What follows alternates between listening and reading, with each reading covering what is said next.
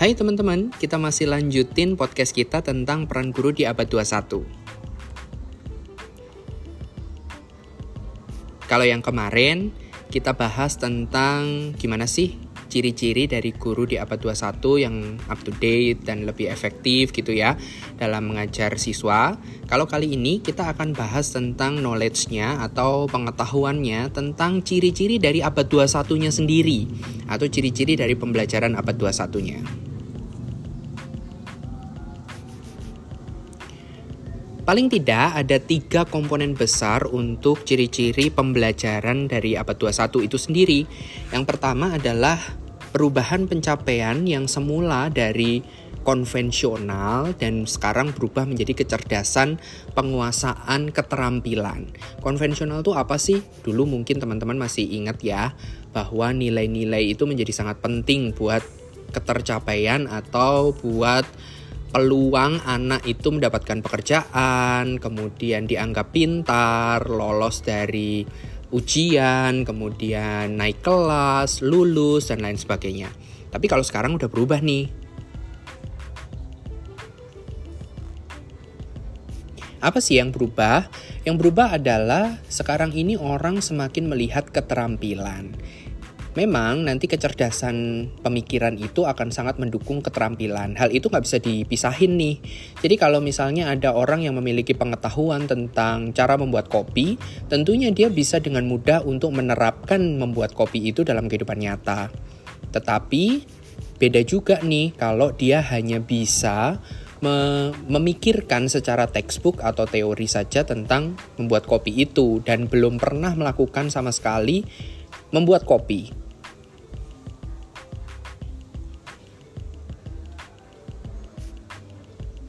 Sayangnya di dunia modern sekarang ini, semakin modern yang dituntut adalah keterampilan dan kegesitan. Semakin dia terampil dan semakin dia cepat, tentunya anak itu akan semakin gampang beradaptasi di dunia yang penuh dinamika seperti sekarang ini. Termasuk kalian, kalau misalnya kalian bisa beradaptasi dengan konten-konten, dengan media-media online, dengan segala macam bentuk-bentuk pembelajaran modern, tentu kalian akan dianggap atau kalian akan mendapatkan predikat guru yang keren.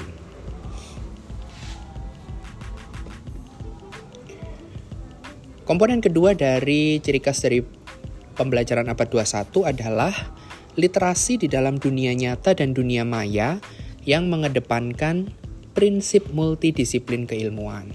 Apa sih itu? Kayaknya bahasannya berat banget. Tapi intinya adalah dunia nyata dan dunia maya sekarang nggak bisa dipisahin.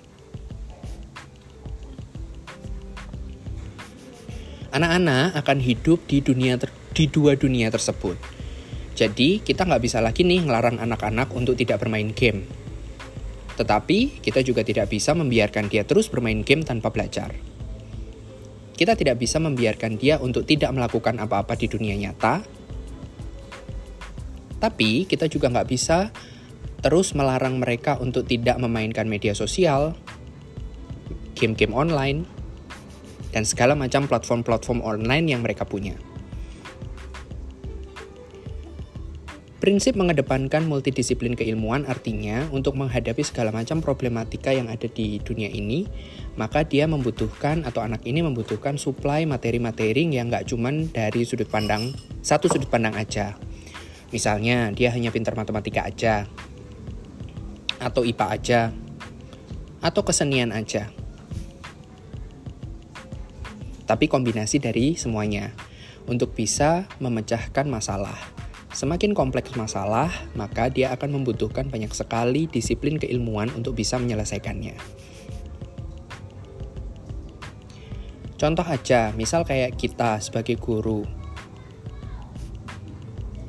Ketika kita ingin membuat media pembelajaran yang menarik, tentu kita nggak cuma mikirin tentang satu sisi aja. Kalau kita pengen membuat media IPA yang menarik, kita juga harus ngerti IPA-nya, tapi kita juga harus ngerti seninya kan? Seni dalam membuat media, misalnya menambahkan sebuah lagu, menambahkan tampilan-tampilan desain grafis, gambar, warna, dan lain sebagainya. Tapi di sisi lain kita juga harus ngerti tentang analytical matematikanya. Gimana sih media kita ini efektif atau enggak, ditonton orang atau enggak. Nah, di media sosial kan banyak sekali statistik analitik tuh. Nah, tentunya untuk membuat sebuah media pembelajaran yang keren, modern, dan disukai orang, kita juga harus melihat statistik analytical yang ada di media tersebut.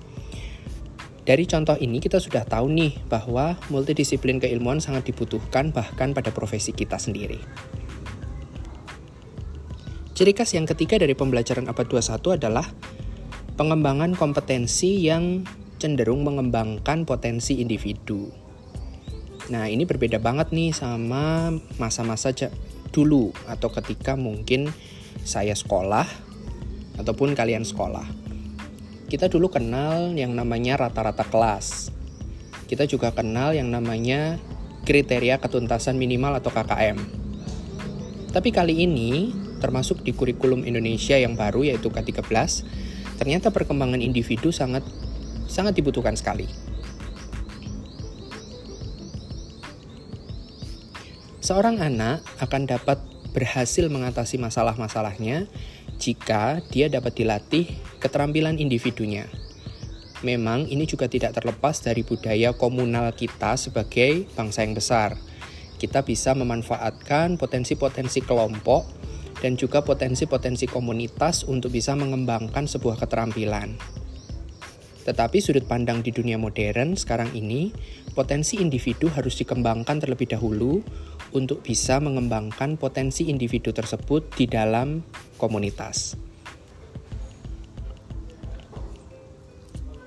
Contoh real adalah saat pembelajaran online. Saat pembelajaran online, semua orang di rumah, rumahnya sendiri-sendiri, dan mereka tidak ada teman untuk berdiskusi ataupun belajar bersama. Pada saat itu, keterampilan individu mereka sangat dibutuhkan. Mereka bisa nggak pakai Zoom, mereka bisa nggak pakai Google Meet, mereka bisa nggak mendapatkan inti dari pembelajaran tersebut ketika mereka berada sendiri di rumah dan mendengarkan ataupun mendapatkan materi-materi dari gurunya atau dari dosennya.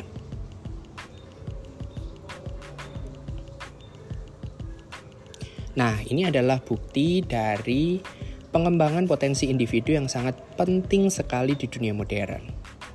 Pengembangan individu ini akan berdampak kalau kita masyarakat dengan bangsa yang besar ya, dengan komunitas yang besar, tentunya akan diarahkan untuk kebermanfaatan dari komunitas tersebut. Ketika kita memahami sebuah materi bisa menggunakan media-media dengan baik, gimana caranya kita bisa mengembangkan media tersebut demi kepentingan orang banyak. Itu tentu sudut pandang yang dapat diangkat bagi pembelajaran di negara kita.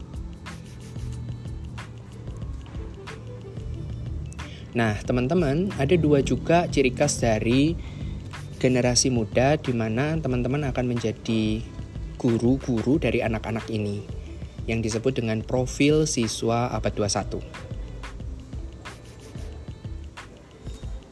Ada dua profil siswa abad 21 yaitu digitally agile yang pertama yang kedua adalah self-learner.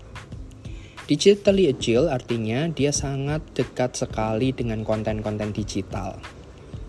Bahkan sejak kecil mereka sudah fasih menggunakan handphone dan segala macam platform-platform media online.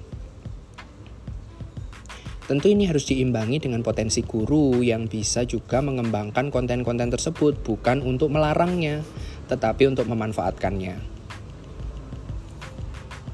Yang kedua adalah self-learner. Mereka akan memiliki keterampilan untuk belajar mandiri dengan sangat tinggi. Hal ini sangat sesuai dengan ciri khas dari pembelajaran abad 21, di mana potensi individu sangat penting untuk dikembangkan. Mereka akan memiliki definisi terhadap sebuah fenomena pada dirinya sendiri